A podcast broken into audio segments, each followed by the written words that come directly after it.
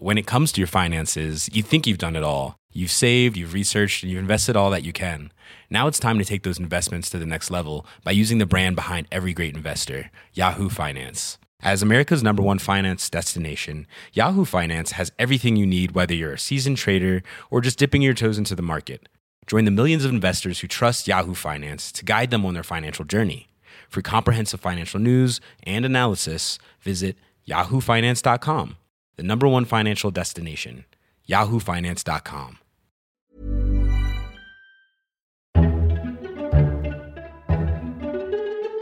Welcome to FT Politics, the Financial Times' podcast on all things British politics.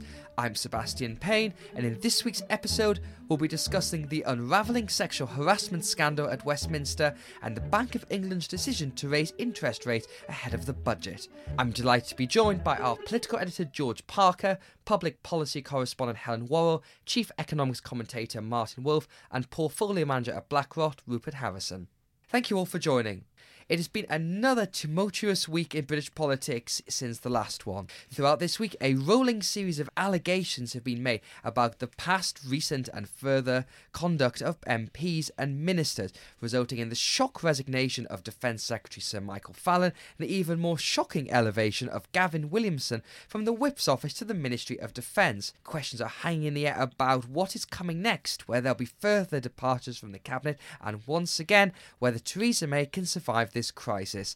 George Parker, Westminster has a slightly end of days feel to it at the moment. Um, I argued uh, this week that this could have a similar impact to the public's perception on politics as the MP's expenses scandal. Someone who was there then and there now. Mm. What's the general atmosphere like? It's uh, fearful, it's um, sour, it's very defensive. And you're right that MPs do feel the comparisons between this and the expenses scandal. Some of them think this could be a more damaging scandal for MPs in the sense that it's it's human beings involved rather than just cash. So yes, it's a fearful atmosphere. It's uh, cutting across all party lines, of course. But I think, from a political point of view, it's especially dangerous for Theresa May, given the fact that Conservatives are the governing party and frankly, they've got enough problems on their plates trying to deal with Brexit with no majority and no money. And now this comes along. it's a huge blow to the to the May government as well as to the body politic of British politics. It's quite amazing because this all started with the Harvey Weinstein scandal. I think nobody could have predicted this would have gone from Hollywood all the way to Westminster. And this stuff has obviously been bubbling away for years, and a lot of these allegations pop up every so often. But the sheer torrent of things, including this infamous dossier of 36 MPs, which is slightly toxic in a way because there's a lot of stuff on that dossier that isn't actually yeah. misconduct, consenting adults having relationship. You know, so some people said, "Oh, well, actually, this is a bit of a witch hunt," but there's been really serious allegations, in, including two of rape this week. Yeah, that's right. There, you you meet some MPs who privately will say, "Well, we can't say this publicly," but there are elements of a witch hunt to this. But I think generally the view is that this has been going on for too long, and it had to be exposed. And as you say, that rumours like this have been swirling around for a long time. But the difference this time is it's reached a critical mass, and the Harvey Weinstein affair brought the whole thing into focus. It went from Hollywood into the BBC, and then very quickly into Westminster. And now it's in Westminster. I can't see it stopping for possibly a number of weeks and that's hugely dangerous for our political classes and very damaging, I think, for, for Westminster generally.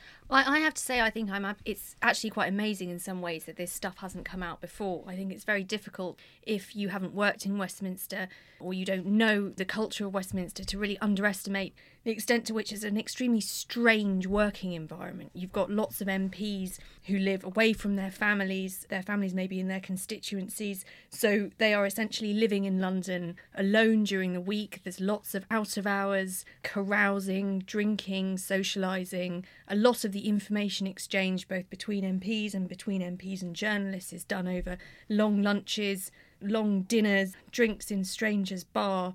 And I think this has actually combined to create an environment in which harassment and more serious abuse can proliferate. Because the Palace of Westminster has about 14,000 people who work there, Helen. It's very unique work environment, apart from the fact it's a very old building, very small, very cramped. It feels so hermetically sealed from the rest of society. A lot of new MPs you've seen, particularly of the Labour intake, sort of come into this and say, What is this place? It's so traditional, and the whole thing is really based on power structures. You know, particularly if you're a staffer, most MPs have two or three staffers who work in Westminster. It's all about who your MP is, how big their office is, who they know, where you're situated. And it creates this very odd dynamic. Now, obviously, you get power dynamics in any workplace, whether it's the City of London or the media or entertainment industry, but it feels particularly potent in Westminster because it's a, a system that is based on patronage. Absolutely. I think there are many, many ways in which this system is a complete anachronism. And I think there are lots of things about it that would shock people who, who don't work there. MPs directly recruit and hire their own staff. And as a staff member working as a researcher for an MP, you're very much beholden to them for your career advancement, for your progression through politics. There are lots of very ambitious people going straight from university at a young age, maybe not without experience of being elsewhere in the workplace, going straight into Parliament and being in this situation where actually there are relatively few protections of their rights and they may not know who they can speak out to if things start to go wrong. It's quite complicated, George, because essentially it's 650 small businesses mm. operating in this Victorian era palace. And if you say to MPs, maybe there should be a central HR system, and they say, well, hang on a minute, we're not responsible to the parliamentary authorities, we're responsible to the people, the electorate. Mm. And you get this constant clash about where those lines are. And Parliament, uh, under Speaker John Bercow, has done a lot to try and strengthen the systems for reporting such things things. But even still, the fact that this is essentially being done through the media shows that there's a real failing in how Parliament is operating to allow people to raise these allegations and see them sort. You know, the case of Bex Bailey, who is a well known Labour activist who spoke out this week about very serious sexual harassment allegation that wasn't reported because she was told it would damage her career within the party. That again shows as much about the culture as about the structures. Yeah, I think that's true. Lots of MPs are resistant to the idea of having an independent authority overseeing hiring and staff contracts basically of workers at Westminster. They, they think it became too bureaucratic after the expenses scandal when so called IPSA was set up. Uh, so they do resist that. But, you know, I think the structures that Helen has just been describing are antiquated. I think John Bercow rightly is saying it's not just for the parliamentary authorities, this is down to the political parties themselves to sort things out. And we've had the episode this week of Kelvin Hopkins, a Labour MP who's been suspended now after allegations were made against him, but only after Jeremy Corbyn had promoted him to the Labour front bench. And there's a lot of naming and people accusing each other of various things in the Labour Party as a result of that case. But it runs right across party lines of, of people being reported and, frankly, nothing much happening. I also think this element of people high up in the party having known about these allegations is something that's actually quite shocking, but it, it, it really does seem to be a theme here. There are lots of people against whom there seem to be fairly, there's a general awareness that their behaviour in the past has not necessarily been entirely above board. And when you start asking MPs about it, when you start talking to party activists about it, it's no secret. A lot of these things have been well known for quite a long time let's pick up on one of the more practical things that happened as the result these allegations, George, which was the resignation of Sir Michael Fallon as Defence Secretary. This began with a story on the front page of The Sun about him putting his hand on a, ju- a journalist's knee, and then also some comments that he apparently made to Andrea Leadsom, leader of the House of Commons. Was it a surprise to you that Sir Michael resigned? It seemed to come a bit somewhat out of the blue. I think the timing of it was quite surprising. I don't think anyone expected him to resign quite that quickly. But nevertheless, once the allegation had been printed on the front page of The Sun about him putting his uh, hand on the knee of Julia Hartley Brewer, the journalist, people started asking questions about whether this was a one off event. It happened 15 years ago. And Westminster being what it is, there were rumours swirling around of other episodes. Michael Fallon's own team were asking people if they knew of any other incidents. They were trying to get to the bottom of this to see what more was going to come out. But of course, we now know that things were brought to a head by the fact that Andrea Leadsom went, the leader of the House of Commons, went to see the Prime Minister's Chief of Staff with a series of specific allegations against Michael Fallon. Now, Michael Fallon denies saying some of the things that Andrea Leadsom said that he said to her, but nevertheless, I think that, was the final straw as far as Theresa May is concerned, because the last thing you want in these kinds of episodes, if there's to be a drip feed and for you to lose control of the story. That's exactly what happened to John Major back in the 1990s. He was being knocked around by events. So I think in the end, Theresa May said to Michael Fallon, look, you're either going to have to go voluntarily or you're going to be fired. But it sort of feels like that's what's happening anyway, Helen, because, you know, Michael Fallon has gone and that's sort of almost drawn a line under that. But there's still many questions hanging over other people, including Damian Green, the Deputy Prime Minister, who's had some allegations put to him and he's being investigated by Sir Jeremy Heywood, the Cabinet Secretary at the moment. And nobody seems to think that this is the end of this. And I think all eyes will be on the Sunday newspapers to see what other allegations there are. And it does have that feel as if it's going to be a continual drip about ministers and cabinet ministers and MPs and things they've done in the past. I think that's true, and this definitely has the feeling of something that is endemic. I mean, you mentioned the hit list of 36 Tory MPs, and while that's extremely controversial, some of the allegations on there are extremely shocking. And I think this is not something that is this is going to sort of quickly go away. I mean, one thing that's just worth saying about the Prime Minister, you know, when she was in the Home Office, she also held the Women and Equalities brief.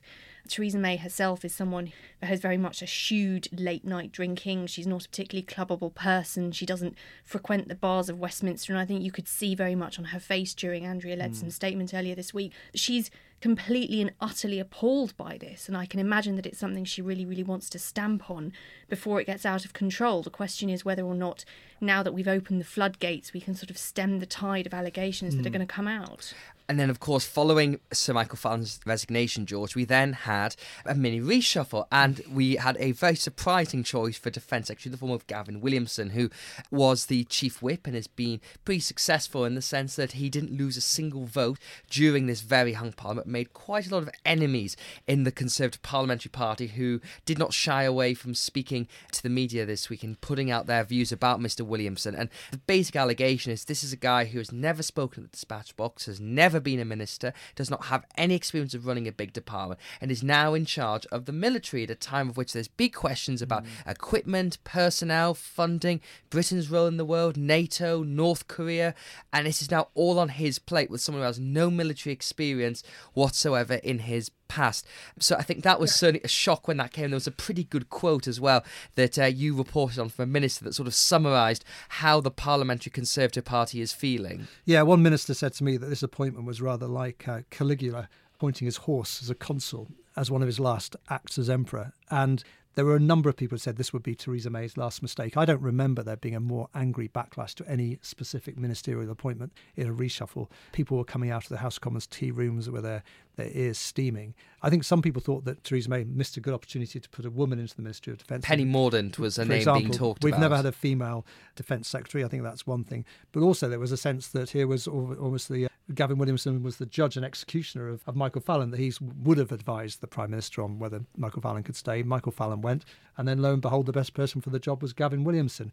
Chief whips are always held in some suspicion. I mean, Gavin Williamson is someone who sinuously moved from being the uh, private secretary to parliamentary private secretary to David Cameron, then quickly moved to being Theresa May's campaign manager. One of the very few people who managed to survive the political carnage around the Theresa May first term chiefs of staff, Nick Timothy and Fiona Hill. He stayed in with them. So someone who's very adaptable, staying very close to power, and also someone who's extremely ambitious.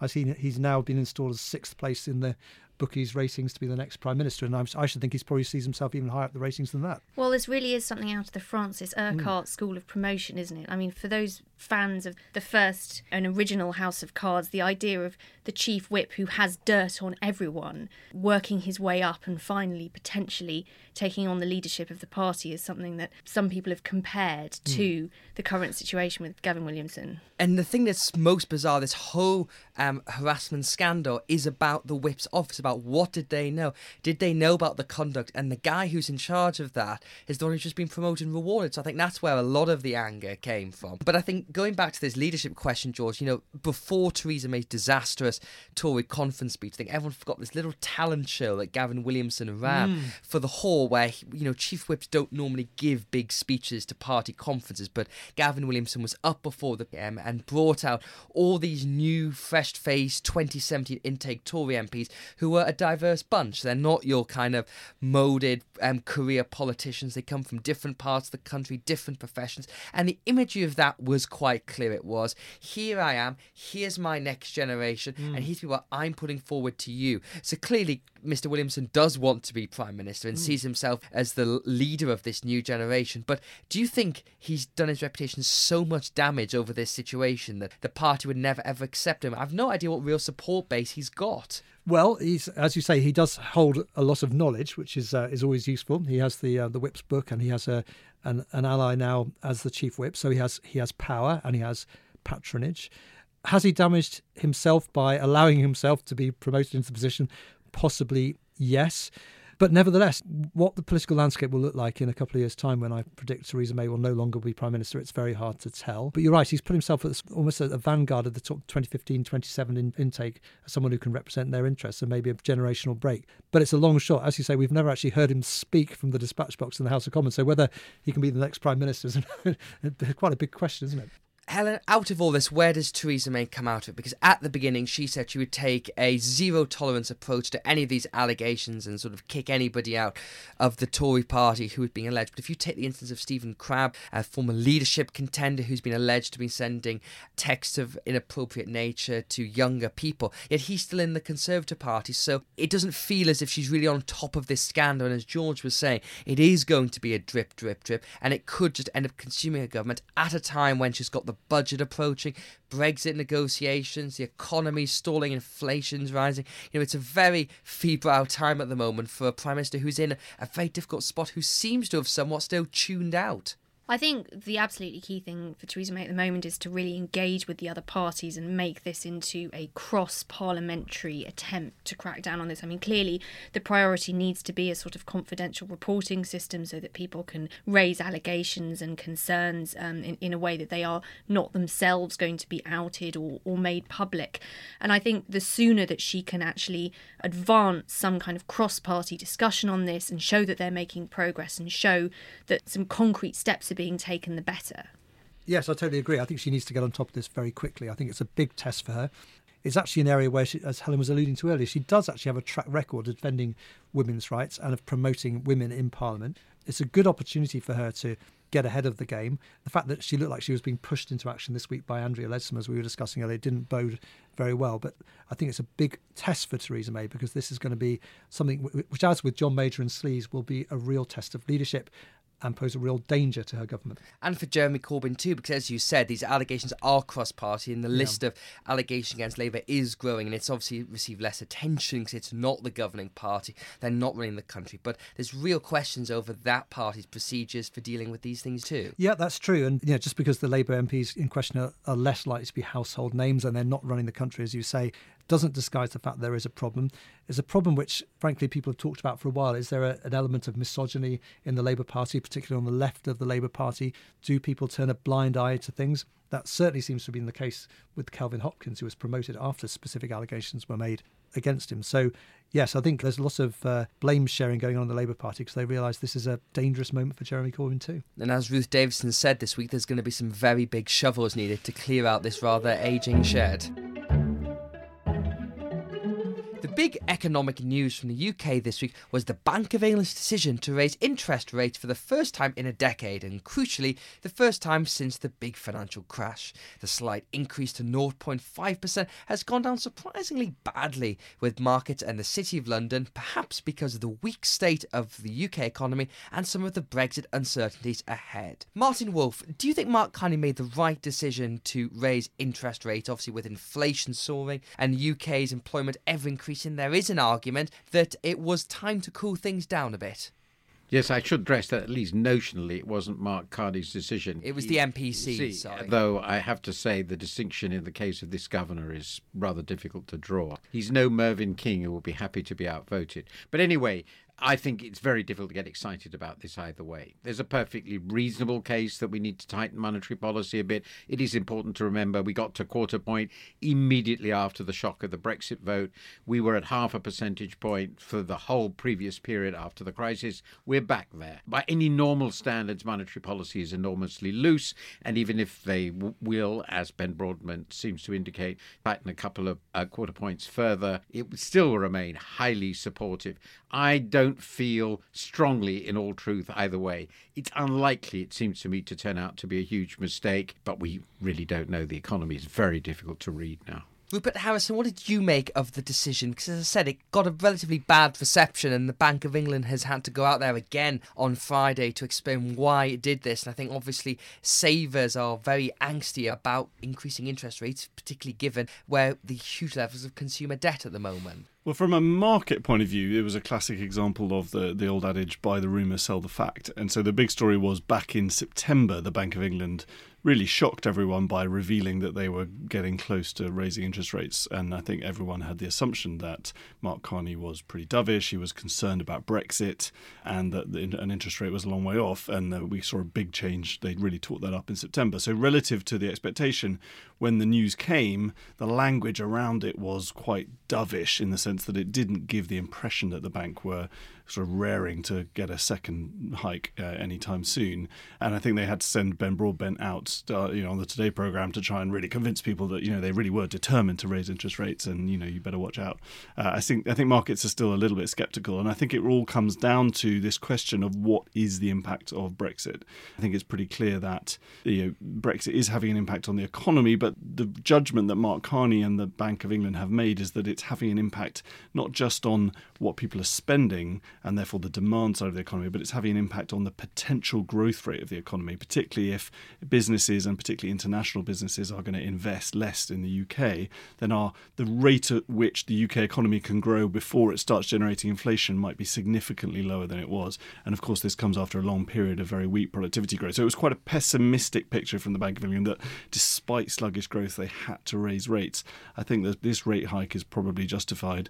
I personally would be biding my time before the next one. It's perhaps worth noting that, in addition to the very important points Rupert's made, net immigration is slowing.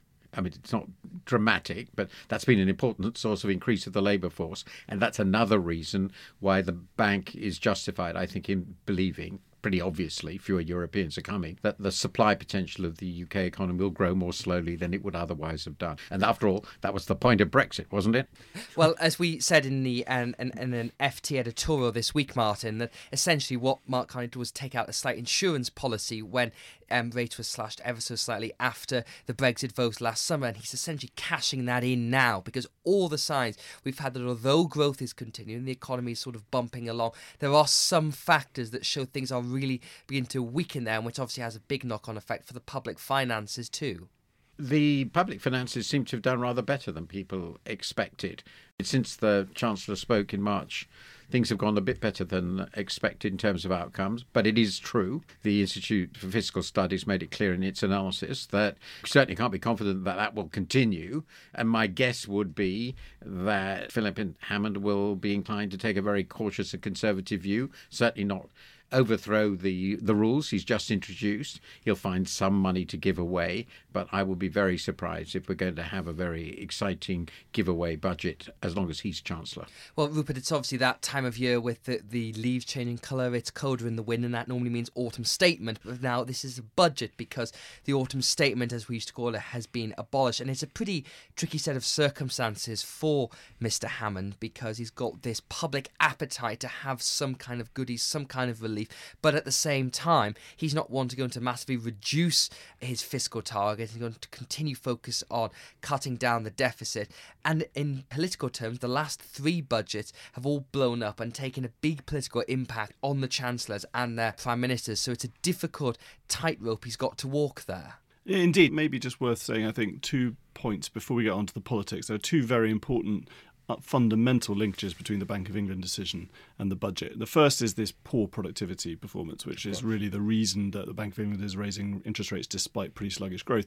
It's that very, very same poor productivity growth that is likely to lead the Office for Budget Responsibility to judge that productivity is not going to pick up like they thought. And despite, as Martin said, sort of short term improvement in the public finances, in those later years of his forecast, he's probably going to get a pretty significant downgrade, and that will probably be the main story on the day. I think the second link from the interest rate rise is that I think that Philip Hammond's the challenges to continuing to bring down the deficit are now entirely political.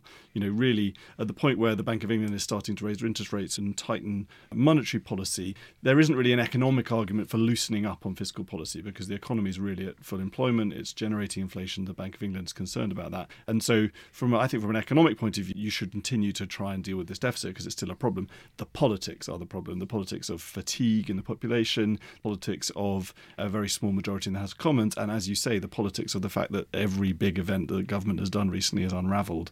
And I think that this has, you know, if I was advising Philip Hammond now, I would say play it safe. You just need to get through the budget unscarred and without a massive U-turn, and that would be relative to recent history a success. I think one point that is certainly in his mind, it's a nightmare job at the moment, pretty obviously, for many dimensions.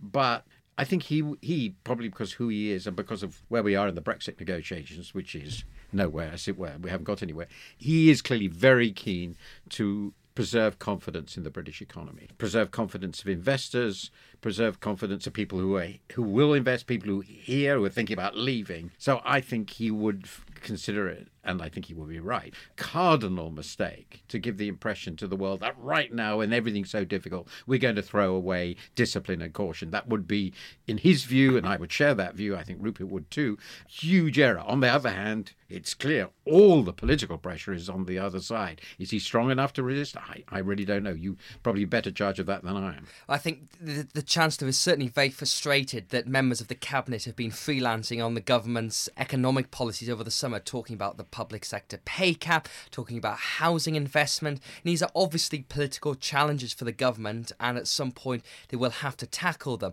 But given where we are, as you said, with Brexit and the state of the economy, I, I think he's to, which people would just leave the economics to him. I, I think that lack of discipline really started with the election in a way. We had an election campaign where Theresa May and her team were determined to talk about anything other than the economy. They didn't want to go in on the record of dealing with the public finances. And uh, that has really, I think, set the tone now that, you know, from there to talking about loosening the public sector pay cap, cabinet ministers going on talking about borrowing 50 billion pounds, you know, here or there. I think that he does need to do something to acknowledge those concerns while also re-establishing his authority. That's, that seems absolutely true. Do you think the Chancellor should be worried about inflation at all, Martin? Because it's obviously been creeping up over the past year, still at pretty low levels in terms of sort of in historic terms, but is a source of concern. Well, Rupert didn't mention it, but I presume that one of its effects is that it's going to raise public spending almost more or less automatically because there are things that are. Yeah, there's bad inflation and good inflation when it comes to the public finances. So bad the... inflation is imported from abroad or from oil prices,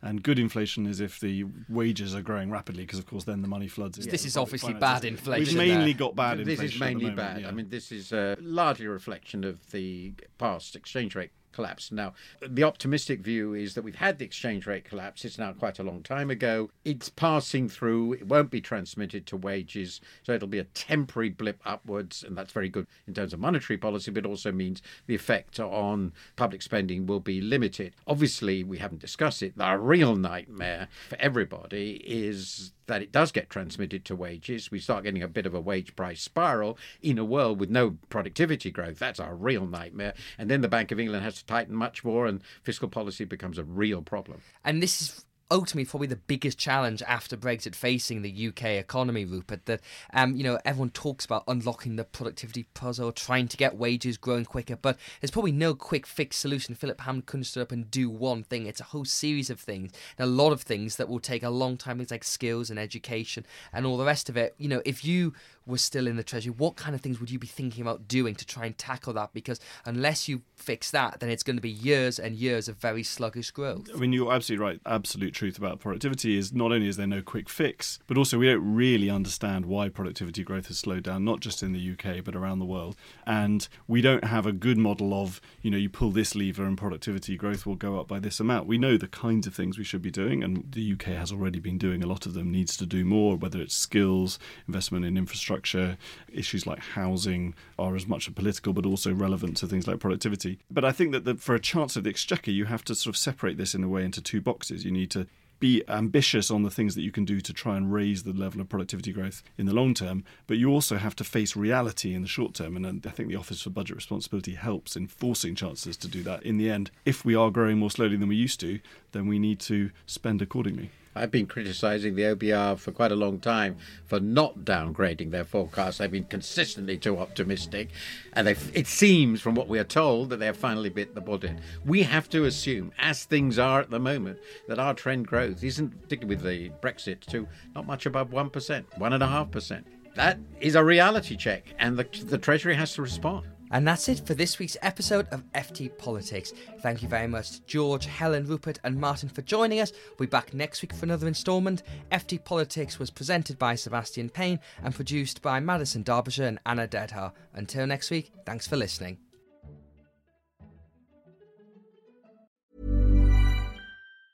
Hey, it's Danny Pellegrino from Everything Iconic. Ready to upgrade your style game without blowing your budget? Check out Quince. They've got all the good stuff shirts and polos, activewear, and fine leather goods, all at 50 to 80% less than other high end brands. And the best part? They're all about safe, ethical, and responsible manufacturing. Get that luxury vibe without the luxury price tag. Hit up quince.com slash upgrade for free shipping and 365 day returns on your next order. That's quince.com slash upgrade. When it comes to your finances, you think you've done it all. You've saved, you've researched, and you've invested all that you can. Now it's time to take those investments to the next level by using the brand behind every great investor, Yahoo Finance. As America's number one finance destination, Yahoo Finance has everything you need, whether you're a seasoned trader or just dipping your toes into the market. Join the millions of investors who trust Yahoo Finance to guide them on their financial journey. For comprehensive financial news and analysis, visit yahoofinance.com, the number one financial destination, yahoofinance.com.